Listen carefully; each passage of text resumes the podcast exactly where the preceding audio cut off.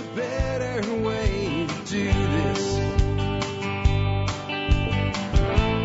Let me show you a better way. Hi, folks. This is Jack Spirko with another edition of Survival Podcast. As always, one man's view of the changing world, the changing times, and the things that we can all do to live a better life. If times get tough, or even if they don't. Today is uh, October 22nd, 2013. This is episode 1232 of the Survival Podcast. And since we did a listener call show to get caught up on some calls yesterday, I moved the listener feedback show here till Monday.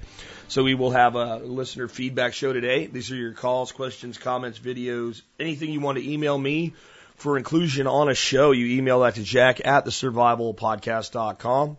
When you do that, put link for Jack, video for Jack, comment for Jack, question for Jack, article for Jack, what have you in the subject line. One word followed by for Jack. That'll get into the special queue where I, where I send these things so that I can go through them every week and choose stuff out of them. And some weeks I do random assemblies. Some weeks uh, end up themed.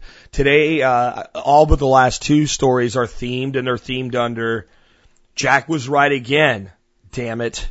I mean, that's, that's really how I feel about this. There's like, this onslaught of things occurring right now that I've been talking about for years that are coming to full fruition right now um, that are inarguable. You can't argue with the fact that I said they were coming. You can't argue with the fact that people are like, no, and you can't argue with the fact now they've happened. Um, I mean, absolutely concrete 100% have occurred, not are occurring, not are about to occur, like are actively occurring right now or have been either that or have been fully realized. And uh, so I get no great pleasure in doing shows like this, but I think it's important that we go through and we, we examine this, including the times where I'm like, yeah, I was wrong about that, because that happens too. Before I do that, though, let's go ahead and uh, take care of our sponsors.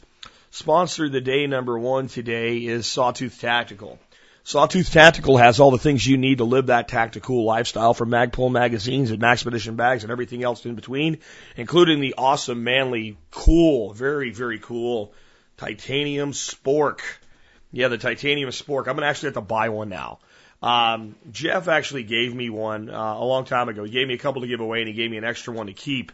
And uh, I traded it at our barter blanket at our uh, event that we just had, our seminar that we just had. We did barter blanket two nights out of the event, and uh, I traded the spork mainly because I thought somebody would really get a kick out of having it. And I don't even remember who got it.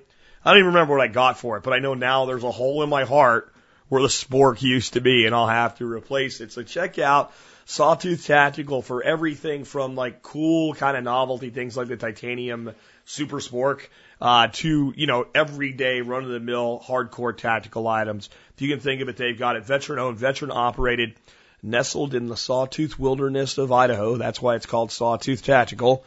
And if you are an MSB member, they do give you a discount, so check before you buy in your benefits section. Next up today, knifekits.com. Knifekits.com is a great sponsor. Been with us a long time. Over three years, maybe going on four. Um, awesome stuff. You want to make knives? Go to Knife Kits. You know what you're doing? Go to Knife Kits. You have no idea what you're doing, but you want to get started? Go to Knife Kits. Everything from kind of final fit and finish stuff that you can buy, all the blade shavings done. You put handles on it, some bolsters, shine it up, sharpen it. To you want raw materials because you're a master bladesmith. If you don't know what you're doing, call them. They'll help you out. You want to make Kydex? Check it out. They got Kydex stuff. And hey, you want a discount? MSB members, you get a discount of 5%. Um, as we're segueing to MSB, I want to tell you about a new policy I just released. I'm really trying to make MSB be more than just discounts. And there's always been something to that, but I'm trying to make it more and more. So every week now, we do a weekend review. These are insider videos. These are like me walking around the homestead. Sometimes I'm cooking, sometimes I'm having a beer, sometimes I'm ha- hanging with the geese. Uh, this time it was a review of the event we just had and we laid out the plan for the next event, which is going to be an Earthworks workshop we're doing in November.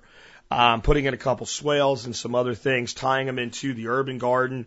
So we're going to have a really cool thing with like this zone one urban permaculture that actually has swales that tie straight into a zone four food forest. It's going to be awesome. Um, and so those kind of videos are now. But another thing we're doing, we're now doing this for those that want to come to these events. Instead of doing where I um, I get an email from you and I put you on a waiting list, and when we finally get around to doing it, I email you the order that I got and give people like no more waiting lists. I'm just to put up a page like anybody else does. Here's the seminar. Here's what we're doing. Here's how you make your deposit. Here's everything you need to know. Sign up. Uh, but when I do that from now on, for at least a week, uh, this time it'll probably be a week. In the future, probably two weeks. MSB members get first crack at all events. So I, I'm trying to do anything I can to build value into the MSB. Join that. You'll support the show at 18.3 cents an episode. Military, law enforcement, Peace Corps, first responders like firefighters, EMTs, and paramedics. All you guys qualify for a discount. Send me a uh, an email with service discount in the subject line and one or two sentences telling me who you are and what you're doing or what you did of your prior service. Send that email to Jack at the survivalpodcast.com. Again, please, if you're asking for that discount code, put just two words in the subject line and nothing else service discount. I dig stuff out every week that goes into spam because people don't do that. Um, and sometimes I find it in spam and I don't miss it because you followed the rules and somehow it ended up there anyway and I'm able to find it a lot easier. Uh, so if you've ever sent me an email about that and not gotten it back, spam monster is probably why. Anyway, with that wrapped up, let's go ahead and get into uh, to your questions, comments, and emails. And as I said, the majority of this show is uh, Jack is right day, and I say that with a sigh. You know, I I am not one of these people in media that's like every other day. See, I told you. See, I told you. Most of those guys, frankly, they pr- they predict so many things from from obvious to like like you know hail mary passes that they just cherry pick then what what they get right. I actually don't make a lot of predictions. You know, I make a handful of predictions. Um, but here's stuff that I've been talking about over the last months and years. One that would be a recent one that as soon as the debt ceiling was raised, we would immediately have a huge jump in our debt, maybe larger than ever before. Uh, for about four years, I've been saying China will soon be the largest importer of oil and that we will no longer be the great drain on society's resources and a disproportionate user of oil that, that China, as a rising economy, would become the number one importer in oil uh, that we are moving toward a day when they will tax our mileage rather than our gas or our mileage and our gas. And they will say they're not snooping, but they'll use it as an excuse to track us because to tax our mileage, they'll have to track us. Uh, that 401k investors are being forced into U.S. Treasury bonds as their safe haven cash funds are removed, and that's being done specifically to shore up the debt. It's a quiet backdoor movement of your money. Uh, that capital controls will come. Um, that when cities go and counties go bankrupt, they'll simply take more money.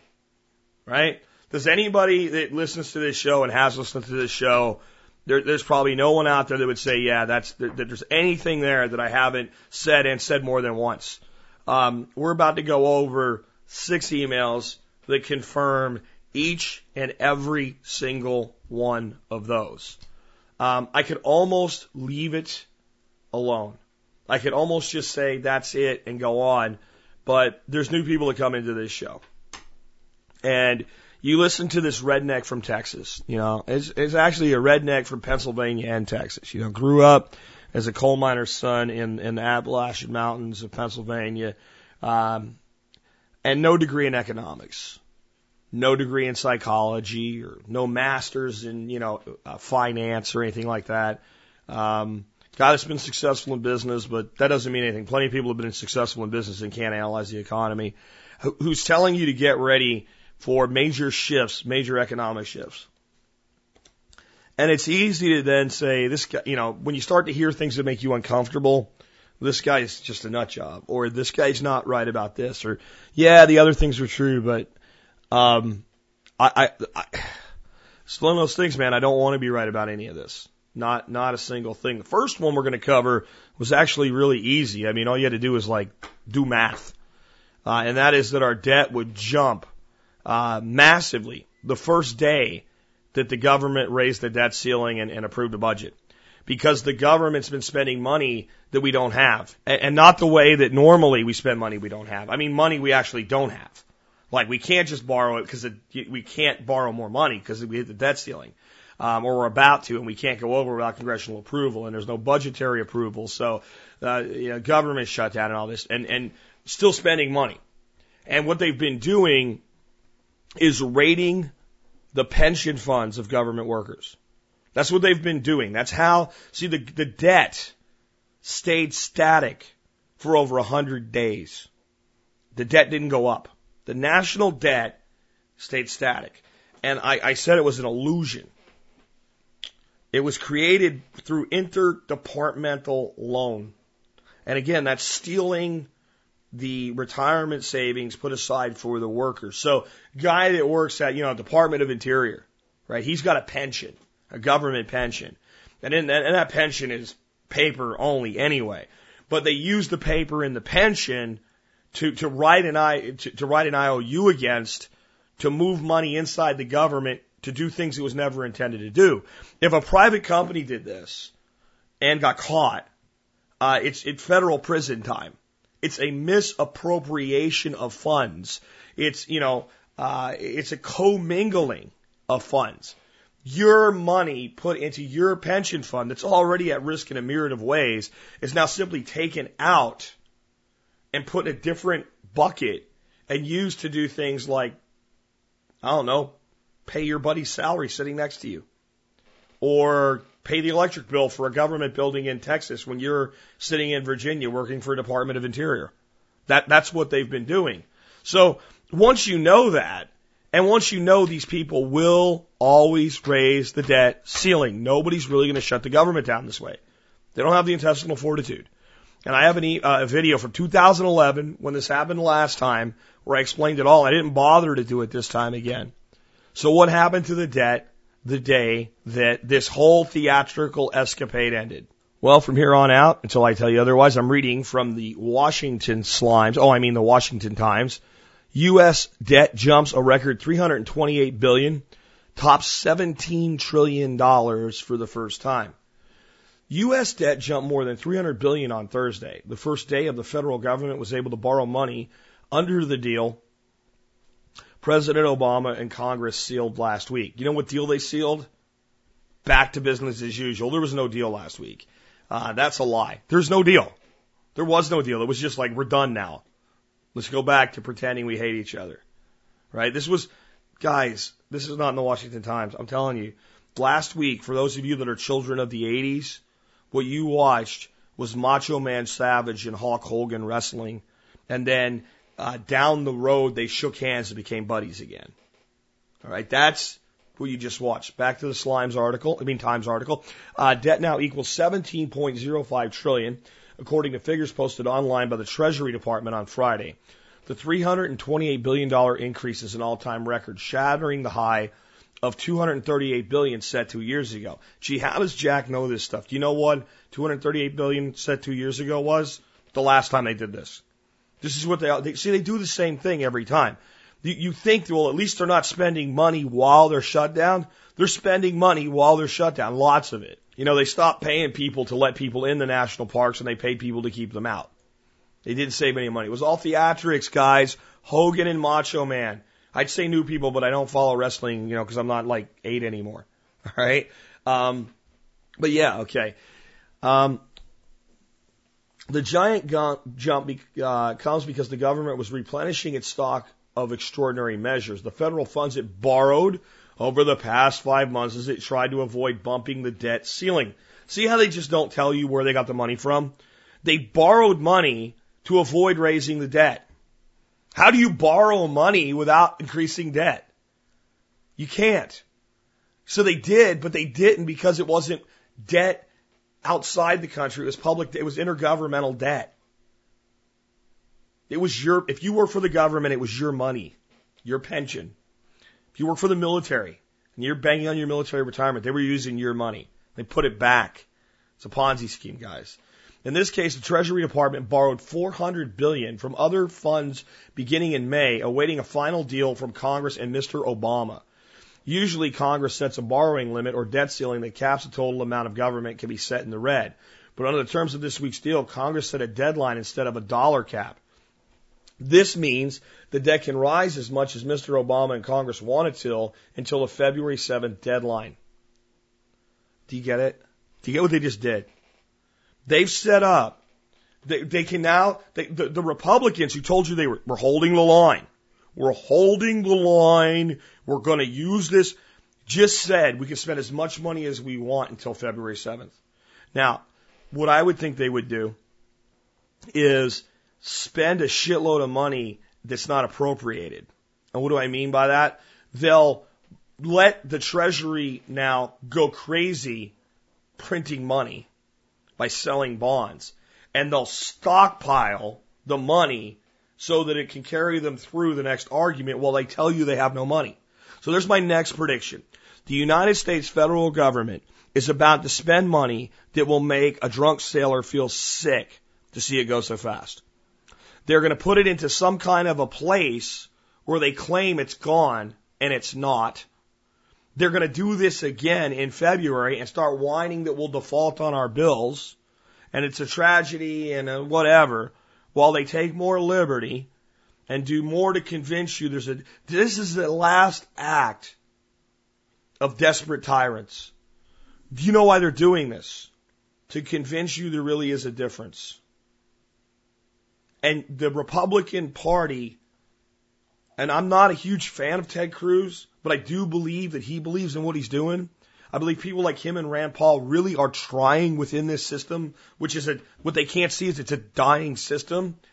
And, and the Republican Party has sullied the name of Senator Cruz in this when you have the majority leader, the, the, the House majority leader, coming out and saying we lost and got nothing, which is what happened, which is what happened. So basically, you have the majority leader of the House saying, we caused this and we got nothing out of it. So we were wrong. We were screwed. We tried, but we failed. And of course, is he going to take the heat over it? No. The people that stood are not liked by their own establishment party members. Rand Paul and, and Ted Cruz are not liked by the heads of the Republican Party. They do not want them there. I'm not saying they're saviors or they're going to fix anything, but I am telling you they're fighting. They are fighting their own party. It's legitimate. That's the case. Doesn't mean I agree with everything both of them want to do, but they are. So this whole WWF or whatever they call wrestling now, theatrics is just played out, and uh, and and it was calculated by both sides. Everybody knew what was going to happen before they went in, and now they have a deal to spend money they don't have like crazy until February 7th a spending spree. And this, that means that right now, the Federal Reserve can decide to do it for them. The Federal Reserve just got free reign to monetize the debt, whether the money's appropriated or not. Now, this requires a little bit of an understanding.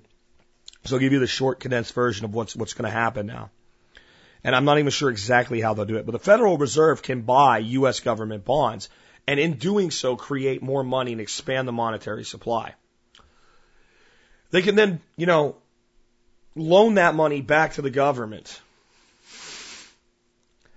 So what that means is that the Treasury Department will be able to sell as much bonds as it wants with no oversight or authority by anyone to stop it until the 7th. In other words, the debt can be run up. Well, the debt can be run up into a bucket. You got it? This is really important to understand.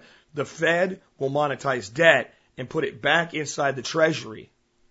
So instead of monetizing debt and putting the money into circulation, this time it will monetize debt into the Treasury. It will, it will buy the shit out of debt with nothing from the Treasury. It will then have the money who will then force it into the governmental system of, of, of loops and holes and put it into blobs within the budget little slush funds that can be drawn fund from to keep funding their tyranny. And the money will be in there. And by February, we'll be doing this monkey dance again. But anyway, I said the debt would just explode the day that this ended. And it just went up more than it ever did any time in history. Never one of those, gee, I was right, but don't want to be. So moving on, the next thing I said I would tell you about today is that we are no longer the world's largest user of oil. And you might think, well, maybe that's a good thing. In, in some ways, it might be. If we were not the world's largest user of oil because um, of some of the things said in this article being the main driver and cause, it, it might not be that bad. Like if it was just that we really have gotten good with efficiency and we really are doing things more green and we really are less resource intensive and, and, and that would be okay. But that's not the case. Um, nothing we're doing in that world is sufficient to uh, to explain this. There's only two things that explain what I'm about to tell you. One, we're still in a recession and we're not using as much because people don't have as much money. That's number one. So that hasn't stopped, but it's severely curtailed uh, the conventional growth curve of U.S. oil consumption. It's not trying to be green. It's not saving polar bears. It's not even creeping carbon taxation because while there is no official carbon tax, there's a lot of carbon taxation uh, that's creeping in because they can't get it done with a fail swoop. So how does government? Okay, here's another lesson today, guys.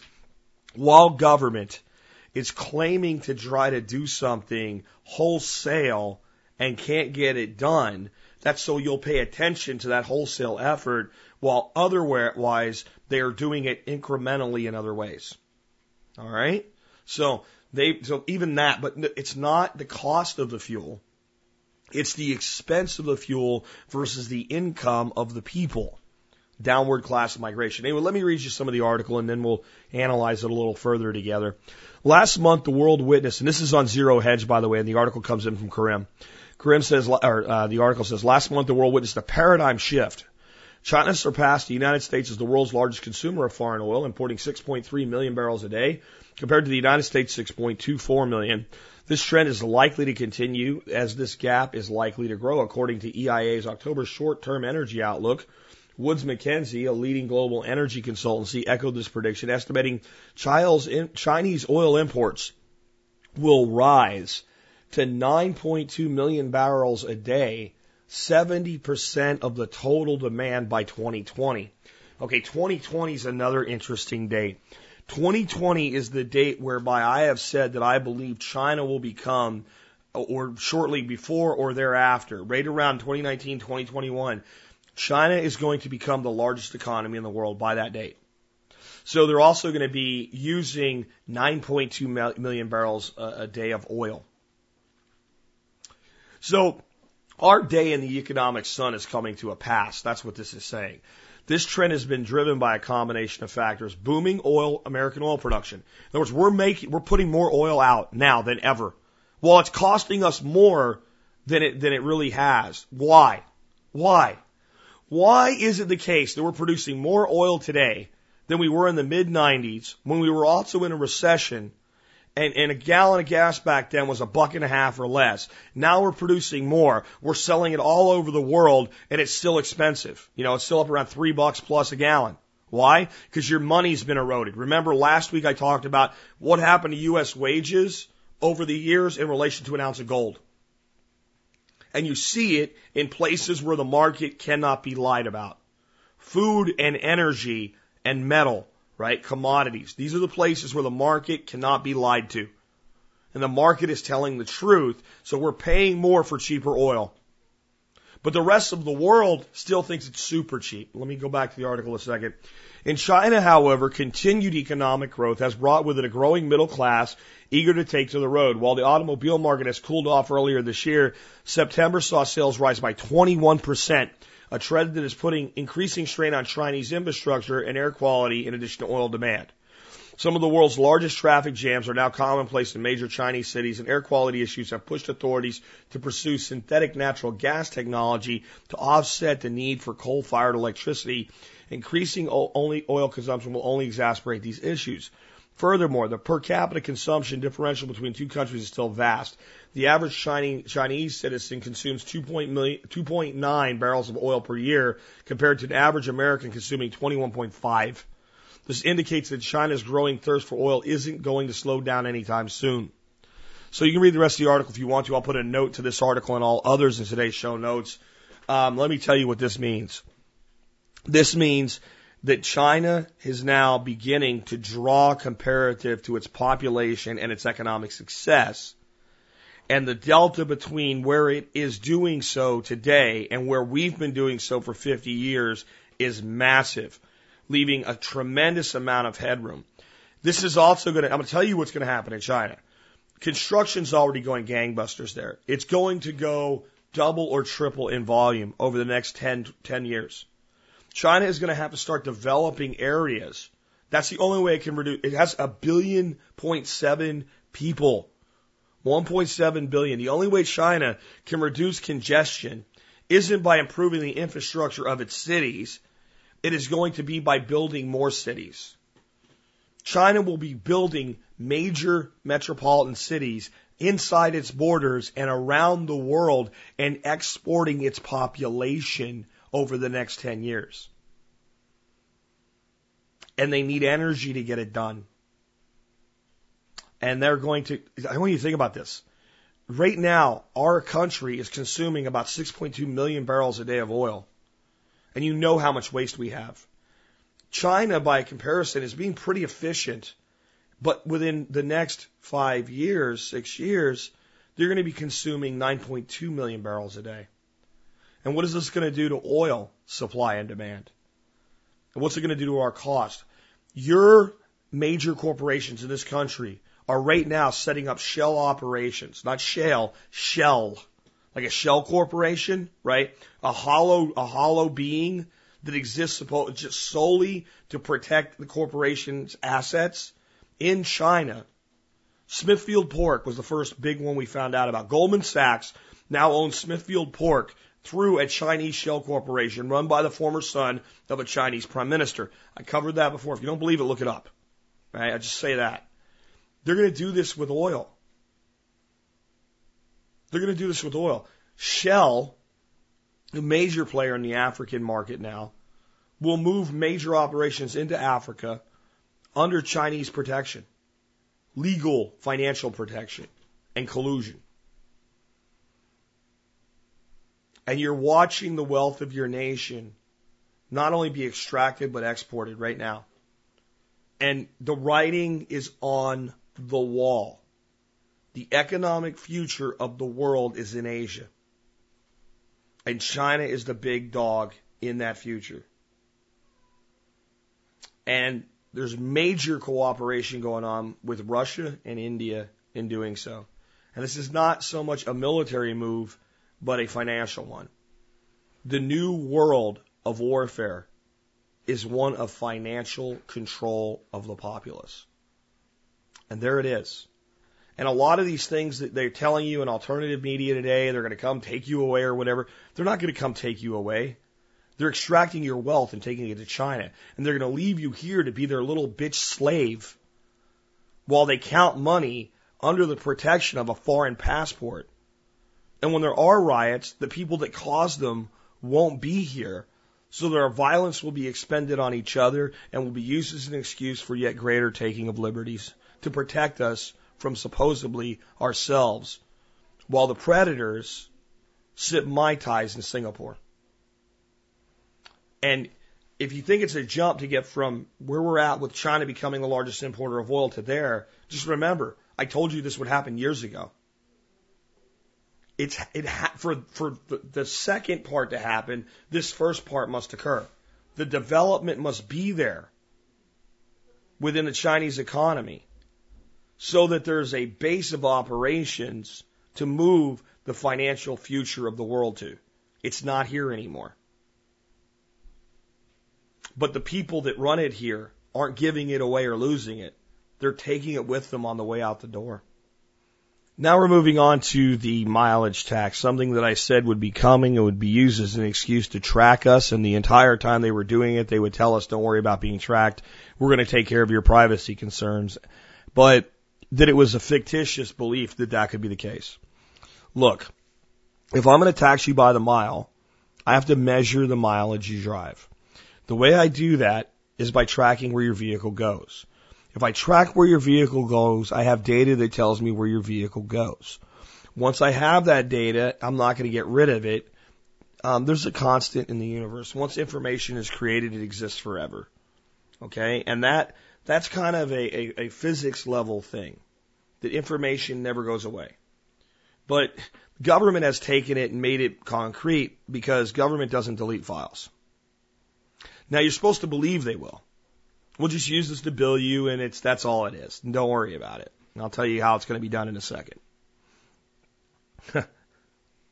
but the, to believe that, that, you know, the same government that's been, you know, tapping your phone since 1987, when, by the way, those of you who think this is all about Barack Obama, Ronald Reagan was president. Hello, Ronald Reagan was president in 1987 when the AT&T phone snooping thing started that I covered last week. This is not about Obama. It's about all of them. And then they're going to start tracing where you drive and taxing you by the mile. But don't worry about your privacy concerns. We have no interest in that. If you're that stupid, and much of our population has become that stupid, you deserve the nation you're getting. For the rest of us, for now, as I said yesterday, while people have their heads up their asses, all we can do is be aware so that we can prepare. That's it. That's the only thing we can do. That's the only thing we can do. We have to be aware of what's going on, how they're acting, so we can try to figure out a sort of kind of a picture of what it's going to look like in the other side so that we can be prepared for it and we can adapt to it faster than the people around us. It's not about, hey, what do I short so I can make some money? It's short term thinking and if the currency is devalued, you lose on that play anyway. It's about this. When massive shifts occur, the most prosperous people are those who adapt most quickly. And, and exactly what to do now isn't the thing. The thing to do is watch it all unfold and adapt as it goes. And you say, how does that get you ahead? The fact that you know it's happening is what gets you ahead. The adaptation is ongoing. Adaptation by its nature must be ongoing. But just go into what's happening here. Oregon is moving ahead with a controversial plan to tax motorists based on the number of miles they drive, opposed to the amount of fuel they consume, raising a myriad of concerns about cost and privacy. The program, springing out of a recently signed bill, is expected to launch in 2015 on a volunteer basis. Hey, do you know the first income tax in this country is voluntary? Just saying. But it's clearly charting relatively new territory, and other states aching for additional tax revenue are sure to watch closely to see whether to imitate the model. The problem for lawmakers is the existing per gallon mileage tax has hit a point of diminishing returns. As Americans drive less and vehicles become more fuel efficient, which I've told you before they never really wanted, they just said they did, right? The Federal Highway Trust Fund, which gives money to states for highway construction and repairs, for example, has needed a congressional bailout four times since 2009. Did you know that? All the talk of bailouts. The Federal Highway Trust Fund has been bailed out four times since 2009. Let me try something. 9 1, 10 2, 11 3, 12 4, 13 5. In five years, four bailouts. 13's not over yet, by the way. And they just gave themselves a blank check until February. Where might some of that money go? Hmm. You see how it's all connected? You see how simple the connections are? stop here for a second before I continue. The reason they must tax mileage is reduced consumption of gasoline due to fuel efficiency and a repressed economy, which is what allows China to take over as the largest. See? All the pieces fit together. And guys, I didn't go gather this. This was all sent to me this week by listeners. Every single article. Okay, here we go. Um, in part uh, the result of no federal gas increase for the past 20 years. See, the problem is just we haven't increased taxes, right?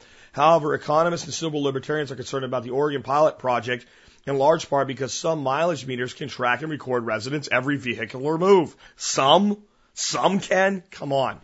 Rick Geddes, a Cornell University professor, said the basic device is okay because it's simply attached to the vehicle computer, which cannot track locations. It's just like using electricity, he told FoxNews.com. However, Geddes said privacy concerns could resurface should government expand the program and use smartphone or apps to track movements and reward motorists who avoid congested roads and drive during off-peak hours. Do you know what the whole damn purpose of this program is? To funnel your travel and control your times so that they can reduce congestion and fossil fuel use by making it better for you to drive in certain places at certain times. Of course they're going to do that. Oh no, they won't. You also said they wouldn't do this. Right? Okay. Mark Perry, a University of Michigan scholar, says the GPS or black box system is particularly untenable. Well, the new vehicles already have a black box. So if all the new tracker does is tie into your vehicle's existing system, you know what we should do? People get lost every year. They do. They get lost every year. They're stuck somewhere and we can't find them. What if we mandated that all new vehicles have a GPS device? And if that was the case, when somebody was missing, we could find them. Really? I mean, do I have to connect all the dots? I guess so. It would force us to surrender our privacy. Perry, a scholar at the conservative think tank of American Enterprise Institute, recently wrote in a column for McClatchy newspapers. Each day, more and more of us are required to tell government agencies more and more about ourselves. Do we really want the government collecting data about our driving habits? They already are. You know what a smart pass is? E-ZPass, pay and go. They're called all different things. Little RFID chip. When you drive on toll roads, it just says you started here, you stopped there, and it charges your account. Do you think they throw that data away? Don't you think that's attached to you? This is what's going to happen everywhere. Every road will be a toll road with different times and charges based on your speed and where you go. You know, in England right now, you get speeding tickets in the mail. Do you think they even need the GPS to do this? All they need are cameras. They have cameras that can uh, immediately pick up on your license plate now and track you that way. It's all theatrics. Let me just put it to you this way. You can read the rest of the article if you want to. Oregon is going forward with a program to tax people by the mileage on a voluntary basis as a pilot program to prove the, the program is viable. What do you think's next? It works so wonderfully well that our citizens loved it so much that so many of them voluntarily uh, participated. We're using it as our new source of revenue for gas tax. They might even say, and because of this, we're removing the state's component to the gas tax. Why? Because it'll save you money, really. Do you think that's how it works? So, three for three today. Three for three so far. Didn't even look for them. Mileage tax, tracking your vehicle, done. China becoming the largest importer of oil, not happening, done. Has happened. Debt making a massive jump in a single day, bigger than any time in history. Done. Where do we go from here? I've also been telling you that more and more 401k investors are being forced into U.S. Treasury bonds um, by simply backdoor action. Government has to be in on this. There's no reason for this to happen. There's there's no other reason for this to happen. And what I mean by that as it used to be, all 401ks had a cash value fund or a cash fund, which was basically like a money market fund or a savings account. It was just like if you wanted your money safe for a while, you wanted to make a half a percent interest on it, or a, you know, back in the days when there was an interest rate, a one percent return, and be 100% safe, you just put it in a cash fund. So back in 2008, I was screaming at people get out of the stock market. And they're like, but it's in my 401k. How do I get it out without penalties? I'm like, just put it in the cash fund. And a lot of people did, and a lot of people saved a lot of money when they did. And a lot of people came back and said, there is no cash fund. I'm like, you're crazy. They have to have one. And like people would say, no, there's not. And a few people didn't have one. A few people had one and didn't realize that's what it was. Um, but a few people didn't have one back then. And I was kind of shocked because I was under the impression that you were required to. Um, in fact, I remember in running companies having our financial planners from places running 401ks for our employees come in and basically saying, yeah, we have to do this. And I, I thought that meant regulatory wise. I guess it meant there was their policy. Like their company said you have to at least provide this. Like, cause it was a smart move that people would have a safe haven for their money. And then by 2010, I started getting more and more people telling me there's no such thing as a cash option in 401ks. Like they'll tell me that I've seen it. And, and by last year, you know, maybe one in 20 people that I talked to with a 401k had a cash option. And, and what does it get replaced with? U.S. government bonds. This forces money to be loaned to the federal government by unsuspecting U.S. workers. You think you're going safe, and what you're doing is loaning money to the government. And to be fair, it's fairly safe. Because if the, it doesn't, if you had cash and it fail and, and, and the bond fund fails, the cash is worthless anyway. So it's as safe as cash, but you're not choosing where your money goes. Now the government has, through coercion with private companies, like Edward Jones, for instance, uh, and every other person, American Express, everybody, you know, Price, anybody administering these plans has systematically moved the safe portion of 401k private pension funds into U.S. Treasury debt. And this one's not a news story. This one is just an email address, uh, an email to me from a person who I am going to change his name to Mick, and I'm going to just say his company's name is EE. All right. That's all I'm going to say. And I'm not going to use any names because I don't know if maybe he doesn't want this uh, tied back to him anyway. So here's what Mick says. And again, he's a person I'll call Mick. I work for EE, a very large U.S. company whose CEO has been outspoken against the current administration's policies. However, we recently received notice that a stable value fund in our 401k is going away and will be replaced with three options. A stable value fund is a cash fund, right? So they just said, well, we're going to get rid of that. Uh, no, the first option to replace it is a JP Morgan 100% U.S. Treasury fund. what do you think's in the U.S. Treasury fund? Number two, the Vanguard short-term bond fund. Three, some emerging market fund. Emerging markets. So money's being flowed into U.S. debt and emerging markets inside your 401k plan. You know what the largest emerging market in the world is? If you don't know, I'm not going to tell you. You should know after today's show, right? I thought, well, here's what Jack spoke of previously, but at least I've got the Van, Vanguard short-term bond fund. So it's it's a bond fund, but it's a short-term bond fund, and I, at least I've got that right. Okay, so I checked out the Vanguard fund. Guess what? Its primarily holdings are U.S. government bonds. Of course, the emerging market fund is not an equivalent replacement. You think? So my options are government bonds or government bonds. Great. Also interesting in uh, in the note were the reason given for the change. One of which was quote more restrictive investment guidelines imposed by the government. Did, did you did you hear that? More restrictive investment guidelines imposed by the government. We, the government, have seen your pain and want to make sure your 401k is safe. So we're going to impose more restrictions so that your money's not put at risk by taking away the option for you to simply hold cash and replacing it with an option for you to loan us money because we're such nice guys. This is a creeping capital control. This is a capital control, a very velvet gloved punch in the face. You don't even know you've been punched in the face. This is more like a velvet gloved prostate examination. You've been probed and you don't even know you've been probed by the skillful hand of the prober. Right in front of your face. Right in front of you, this is happening you don't even know about it. If you do, it's probably because I've told, I've not heard one person in media anywhere talk about this. Why? Why? How freaking blind does a person who's paid to examine these things have to be to not see this hostile action against Americans in the workplace? The next thing they're going to do the next thing they're going to do is they're going to get into these 401ks one way or another. But this is the first way. This is this, this is the, see, this is what I tell you. You're playing checkers and they're playing chess.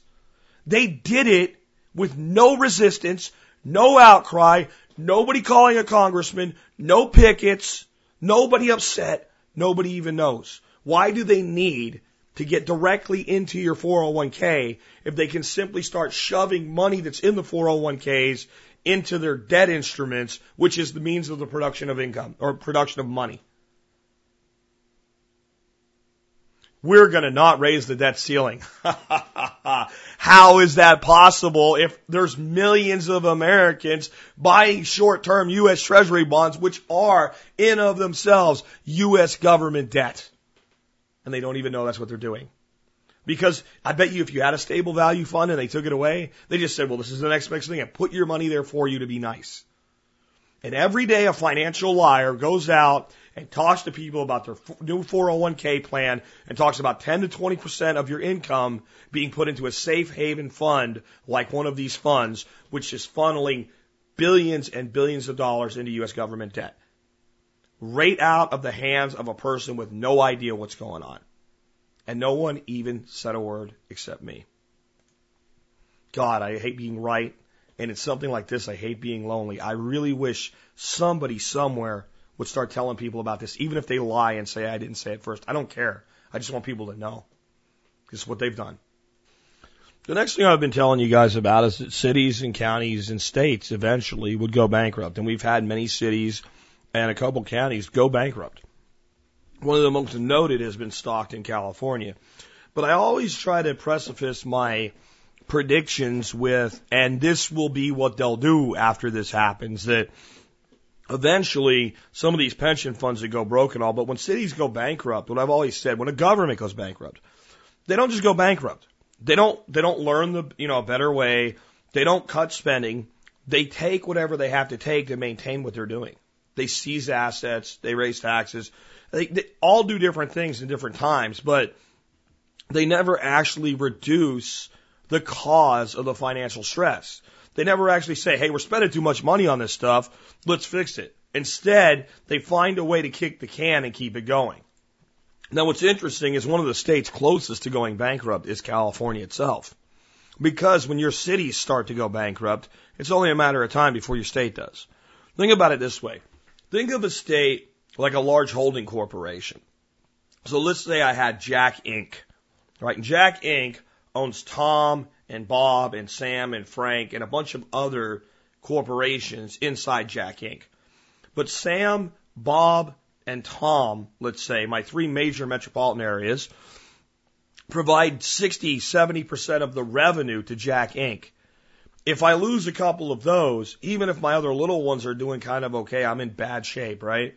So if you're California and you start to lose major suburbs like Stockton, you start to lose pieces of like Los Angeles, right? San Francisco, San Diego, Sacramento, then you put major stress on the holding corporation or the total state. So you'd hope that California is like looking at this going, huh, this sucks. Maybe we need to fix some things. Uh, if they're following the plan, they're, they probably will, then psh, maybe not so much. So the article's on reason.com. It's called The Specter of Bankruptcy Haunts California. The most optimistic pension reformers had hoped that the desperate city of Stockton's 2012 bankruptcy would be a day of reckoning, a point where city leaders would pare back the overly generous retirement benefits and embark on a road to fiscal responsibility. They saw hope for hard-pressed cities everywhere as bankruptcy judge Christopher Klein set up a possible showdown over pension payments when he rejected efforts by bond issuers to stop the bankruptcy motion. Klein said he was leaving everything on the table, meaning the city employees might eventually join the bond guys in taking a haircut. So, Wall Street and uh, Main Street will take the haircut together, right? yeah, okay. But as often happens with government reform efforts, another group of words that shouldn't go together, government reform effort. It just, there isn't any such thing. The pessimist turned out to be right. Gee, no golly, right? Earlier this month, the Stockton City Council approved a plan that restructures debt and fully funds the California Public Employees Retirement System, thus leaving pension benefits for city employees untouched, unscathed. If there's any doubt who won out, one only need read the CalPERS' statement. By continuing to fully fund the pension obligations, Stockton acknowledged the importance of a secure retirement to its current employees and retirees and the positive impact that pensions have on recruitment and retention of quality public servants. It's hard to believe that such less pensions are needed to lure quality public servants. That's almost a horrible word, isn't it? A phrase to quality public servants. Um, some of you guys in government really work your ass off, and I appreciate you, but we've all ran into people that should never be called a quality public servant. But whatever the case, when cities run out of money, everyone should share the pain. Instead, key stakeholders, city employees, union leaders, and Wall Street creditors declared a win-win, but the deal is not without its losses taxpayers. The so-called plan of adjustment. Government just makes up bullshit, right? The plan of adjustment. The act of security. I mean, are we this stupid? And sadly, yes, we are. The plan of adjustment is based on the passage of Measure A. Measure A. The plan of adjustment is based on Measure A.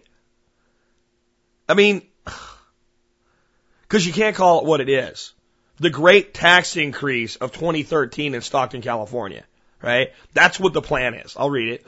Uh, the November 5th sales tax increase measure that is being sold to residents is a means to assure that su- sufficient police officers are on the street. Guys, it's always, we gotta keep the police officers on the street. Uh, this is the only way. This is the only way. If voters say yes, and they probably will, because anyone dumb enough to still live in Stockton has chosen this crap. All the people with brains left. There's only two people left in, or three, three types of people left in Stockton right now. The complete government taker of the tit that just takes whatever they can get, doesn't care because they're all on welfare programs anyway.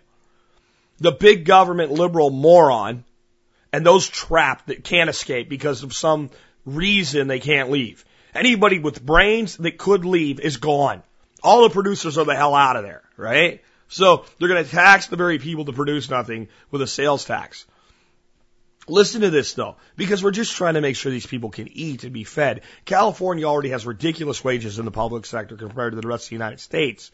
Stockton had paid its employees 25% above the California public sector average and still offers its police and firefighters a 3% at 50 plan that allows them to retire at age 50 with 90% of their final year's pay. The city offered lifetime medical benefits for people who worked there only a short time, causing one council to member to dub it the Lamborghini plan. That benefit is rolled back, but there is no there has been no reckoning. Okay, I'm not even going to read the rest of this because you don't have to. Number one, the city has no money left. So instead of fixing their problems, they declared bankruptcy, liquidated some assets, and raised taxes. And did nothing to fix the problem. Business as usual, going forward. The sales pitch to the public is, Got to keep those police officers on the street. You can't be against supporting your police department. That's what vote. If you vote no on this, there'll be no police officers, and and the next day there'll be people out knifing old ladies and orphan children. And the damn place is spending money it doesn't have and giving people 90% of their wage for the rest of their life when they retire at 50. Most people in a government job like that don't get a job until they're almost 30 anymore. So they work 20 years and then are paid 90% of their highest wage for the rest of their life. In a city already paying them 25% more than most other state workers and city workers make. And their solution when they run out of money is to simply take more money. So this is the model. When cities and counties begin to crumble and states begin to crumble economically, and when the federal government begins to crumble economically, they will not fix it. They will take it. And eventually they will take it from the pension funds of the government worker, but they'll take it from the pension fund of the private worker first. Thugs work together for the good of fellow thugs. Think of it this way. Every time you hear a politician say in the future, we will provide more of this, or we will give you more of that, or we will create this. I want you to add the following to their sentence, whether they're Democrat, Republican, or otherwise. If they're promising to provide, to give, through the use of violence at the point of a gun. We'll create 25,000 new jobs for teachers with the threat of violence at the point of a gun. Because that's how they do it. That's how they do it. They do it soft handed, like, you won't have police officers if you say no to this. we won't be able to recruit them. They won't come here to make 25% more than they'll make elsewhere. And get a retirement with 90% of their pay for the rest of their life at the age of 50. Or through, we're taking your money and if you don't pay, we'll arrest you and put you in jail. If you don't think that's true, don't pay your taxes one year and see what happens. First you'll get a letter, then you'll get threatened, then they'll garnish your wages, and if they can't get their money, they will send people out to arrest you, and those people will bring guns. So, we are going to create 200,000 new jobs in green energy through the threat of violence at the point of a gun. Republicans, threat of violence, point of a gun. Democrats, through threat of violence, point of a gun.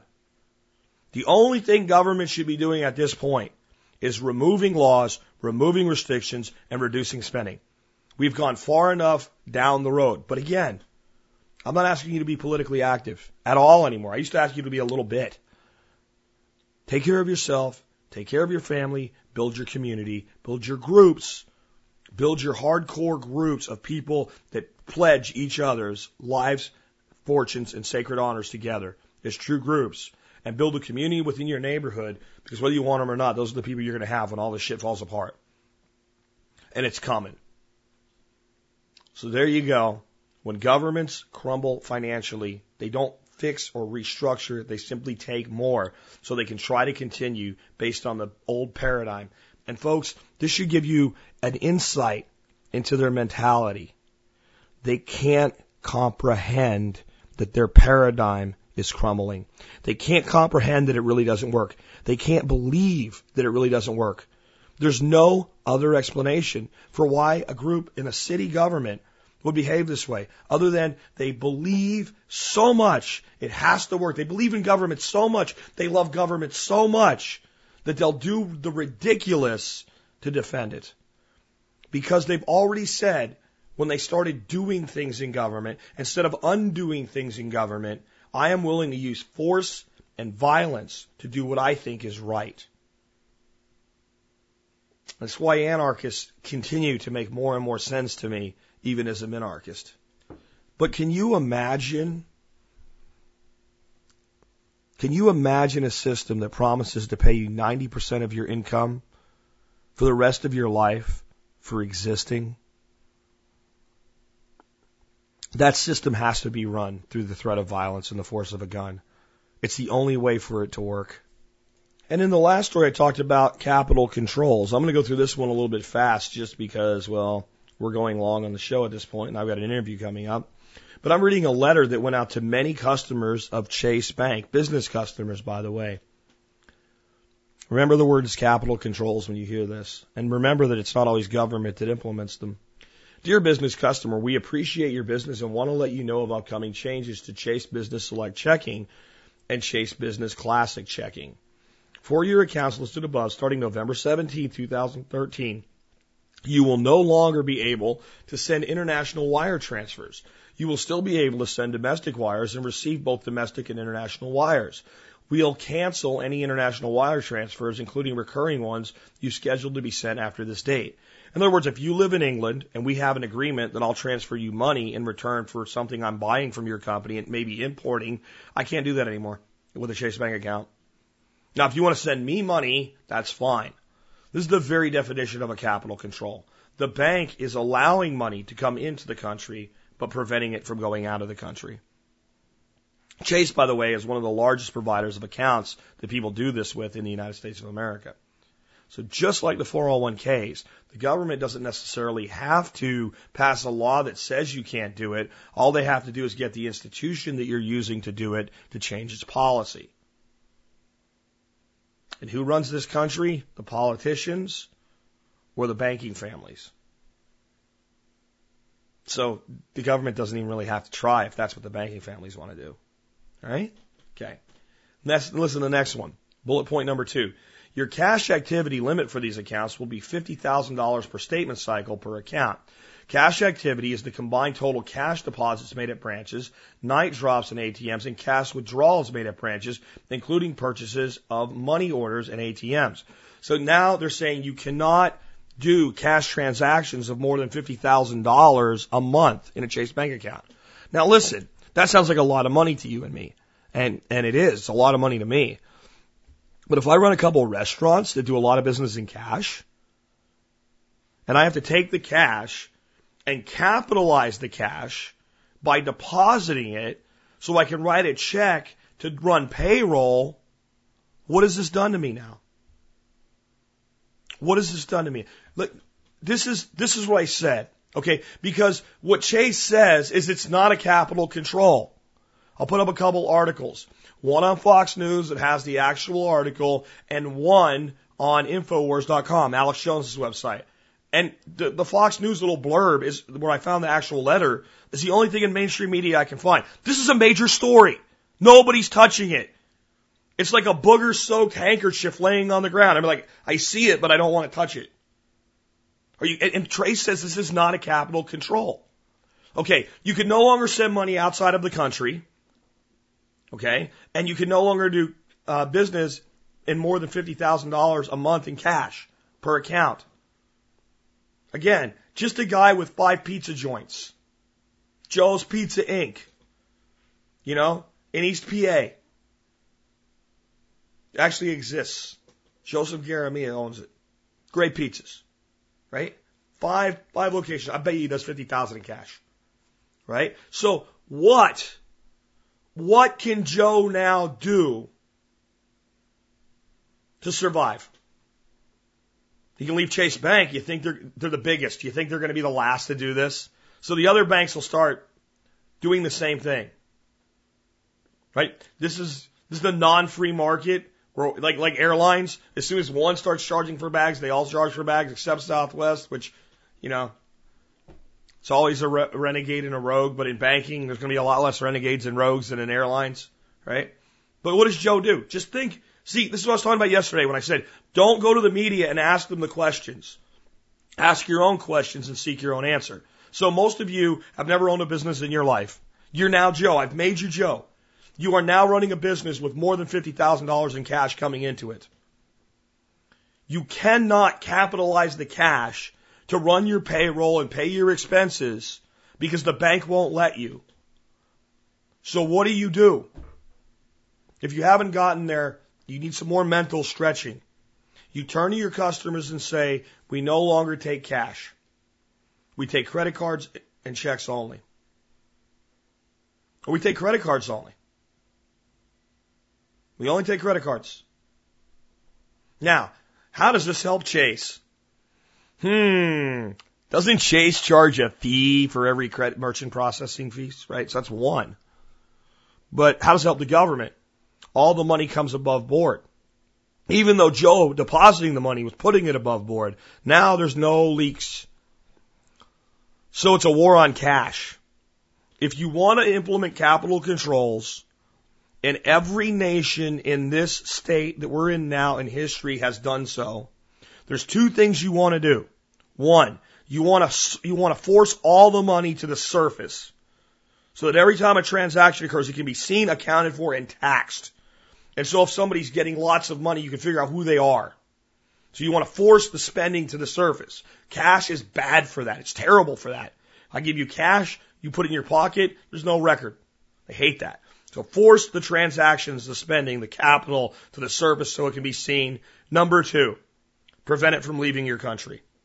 Because as soon as a country goes into economic decline, what do people do? They protect their assets by converting the currency that's crumbling into a more stable currency. For a century, it's been the United States dollar. When your money was crumbling in Europe, you bought dollars. When your money was crumbling in South America, you bought dollars. And when it happened, the governments in those things made it illegal to buy dollars. Kept the money in the country. This is an end around. Chase just said, can't leave the country. Can't do an electronic wire transfer. Watch the Forex trading get hit next. Watch it happen. Everything's being laid out for you. They want to take in our economy and force all of the capital to the surface so it can be counted and accounted for, unless you're a giant bank. And then your supercomputers can move all the money you want anywhere. But if you're a little guy, a little entrepreneur, a little business person, a little investor, they want to know where every penny is. And every time it moves, they want to charge something for it moving. And they don't want it to leave. They want it to stay right here while they leave and control it from abroad. Yeah. It's not patriots the coming collapse. In some ways, it's much, much worse. It will be a destroyed economy and an enslaved population falsely believing themselves to still be the freest nation on earth with the greatest opportunity under the sun. And they're doing it all right in front of you. They're doing it all right in front of you. They're not hiding it. They're not lying about it. They're not even passing laws to do it. They're doing it with policy and procedure and slow, steady implementation. Now, think about what I've laid out for you today. Really. Without passing a law, the federal government and the state governments have inc- increased the amount of money that they're taking from us. They're laying out programs to track you everywhere you go and tax your movement. They're forcing all of your capital to the surface for 100% accountability. So every time the money moves or the human moves, we can charge a fee. That's what a mileage tax is, and that's what fees on finance and movement of electronic funds are. They're controlling the money so it only leaves the country when they say so. And they're forcing massive amounts of U.S. wealth into government debt instruments. And no one's telling you this but me. I'm not that smart. Some of you that are new to the show are going, holy, God, how does this guy know all this? He must have, I have no insider information on this. I don't spend hours researching it. I just look at it and do what I said to do yesterday. I ask my own questions and I find my own answers and I connect the friggin' dots. Why is no one telling you about this? They are. See, this is what I said yesterday. Think about that. All of them are telling you the truth from their own perception bias and their own agenda bias.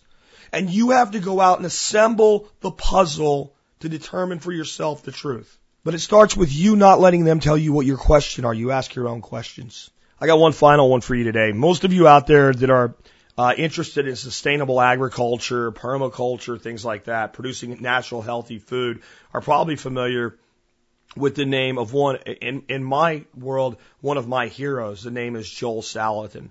Those of you that don't know who Joel is, he is one of the most amazing people in article uh, in agriculture. Um, he is a guy that's done things that nobody believes can be done. He's a guy that built so much topsoil while grazing animals on his farm that years into the operation, they had to actually raise the fence posts. So while everyone else is exporting topsoil, he's building it so rapidly that the fence wasn't high enough anymore. And that's not an exaggeration. That's the God's honest truth. He's raising some of the healthiest food ever created. And the government has done everything they can to make his life difficult over the years for doing so. And if you want to know more, you can read about Joel and his work. He's got some great books out. He's an amazing, amazing man. Um, he'll be speaking at the Voices of Permaculture conference, which I'm going to have a discount for you guys uh, this week on. And it'll run all through next month. I'll, I'll get that out for you guys this week. And I'll be happy to shake his hand again if I get the opportunity while I'm out there. Amazing man. Well, over the time, he's won so many times in these battles that the government has actually started seeing him as maybe a guy they want to be associated with. So for conferences and things like that, sometimes he's invited. I'm, I'm, I'm bringing this story up here at the end because some of you will listen to what I say the government's doing today, and you'll you'll you'll, you'll be un, un, un, uh, it'll be impossible for you to argue with my logic and reasoning. And the only out you're going to have is it just has to be all coincidence and it's just falling apart. There's no way they could possibly think this way. There's no way that anybody that pledges to serve people and the public could be this twisted and maniacal and evil minded. So Joel was recently asked to come to a conference. This is his article. Joel's a man of his word. I believe every word he said is true. And trust me, if this man were to say the government said or did something it didn't do, they would have a lawsuit on him pretty quickly. So you know you can bet on what you're about to hear. This won't be a Jack is right thing. This is even something when I read it, I went, holy crap, they think this way? So here it is. Why do we need more farmers? What is the driving force behind USDA policy? In an infuriating epiphany I have yet to metabolize, I found out Wednesday in a private policy generation meeting with the Virginia Democratic gubernatorial candidate Terry McAuliffe, I did and still do consider it a distinct honor for his staff to invite me as one of 25 dignitaries in Virginia agriculture for a think tank se- uh, session in Richmond. It was a who's who of Virginia agriculture, Farm Bureau, VA, Agribusiness Council, VA uh, Forestry Association, VA Poultry Federation, VA Cattlemen's Association, deans from Virginia Tech and Virginia State. You get the picture. It was the first meeting of this kind I ever attended uh, that I was offered no water. The only thing to drink were soft drinks. Lunch was served in styrofoam clamshells, Lay's potato chips, sandwiches, potato salad, chocolate chip cookies. It didn't look very safe to me, so I didn't partake. But I, I'd have a drink of water. In addition, in another circumstance, I might eat this stuff, but with these folks, I felt it important to make a point. Why do they all assume nobody wants water? Nobody cares about styrofoam. Everybody wants potato chips, and we all industrial uh, meat-like slabs on our bread. We all want industrial meat-like slabs on our bread. But I digress. The big surprise occurred in a few minutes into the meeting. U.S. Secretary of Agriculture, Tom Vilsack, walked in. The United States Secretary of Agriculture. I really want you to take that in for a second. This is a cabinet level position. This is the top guy in agriculture for the United States of America. He was in Telly, he was in Terry McAuliffe's love in mode. And here's what he told us for the first time in 2012. Rural America lost population in real numbers. Not as a percentage, but in real numbers. It's down to 16% of the total population. I'm sitting there thinking he's going to say that the number needs to go up. So we have more people to love and steward the landscape, more people to care for earthworms, more people to grow food and fiber. Are you ready for the shoe to drop? The epiphany? What could the U.S. Secretary of Agriculture at the highest strategic planning sessions of our land be challenged by other leaders to change this figure, to get more people in rural America to encourage farming and to help farmers get started? What could be the driving reason to have more farmers? Why does he go to bed at night trying to figure out how to increase farmers? How does the president and other cabinet members view his role as the nation's farming czar? What could be the most important contribution that increasing farmers could offer the nation? Better food, better soil development, better care for animals, better care for plants? Are you ready? Here's his answer. Although rural America has only 16% of the population, it gives 40% of the personnel to military.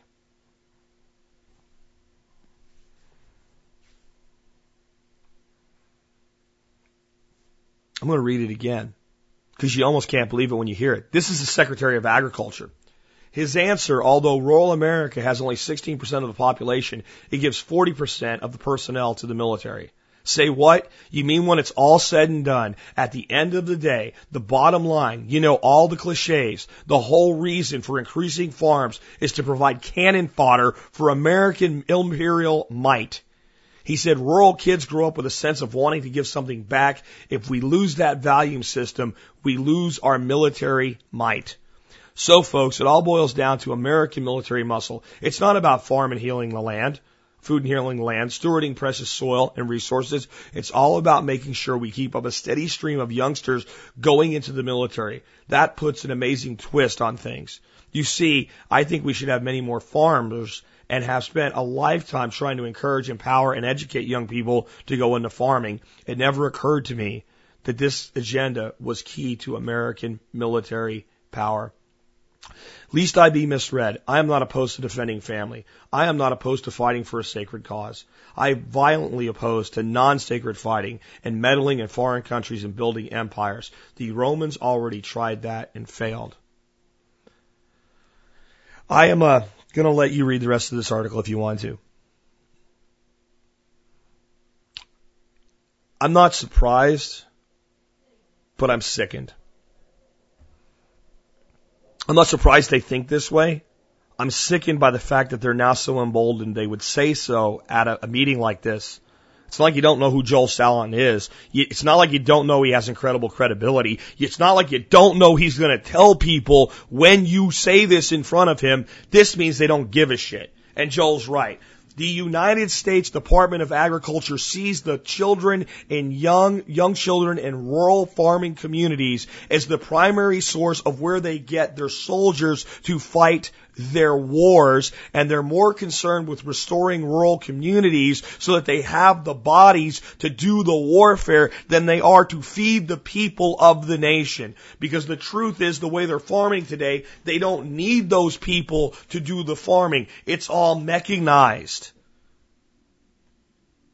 So if you don't think that they would outsource their risk to foreign shell corporations and control your nation from abroad. If you don't think they would force you to put your money into U.S. government debt with a velvet glove and not tell you. If you don't think when they're finally bankrupt, they simply won't take what they need to continue.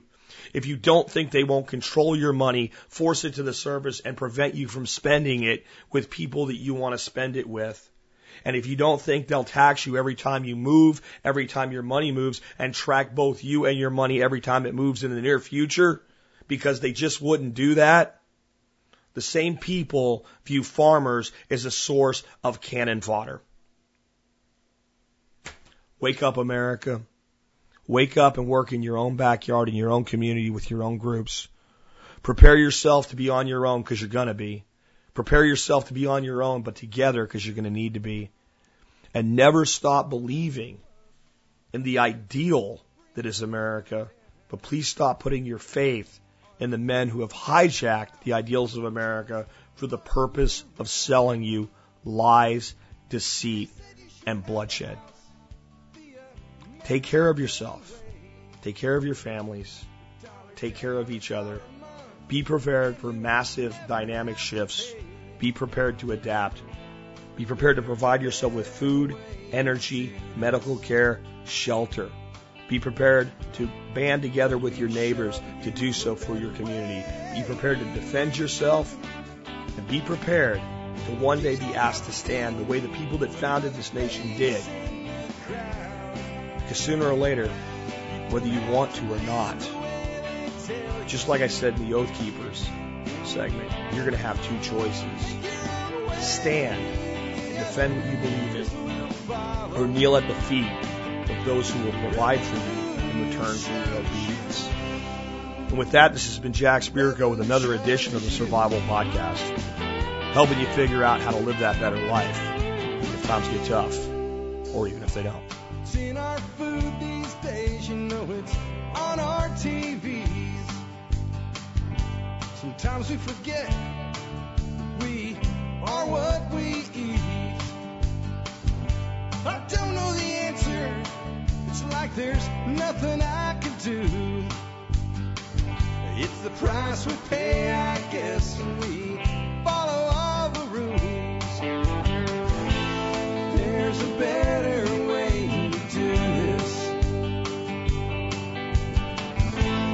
Let me show you a better way.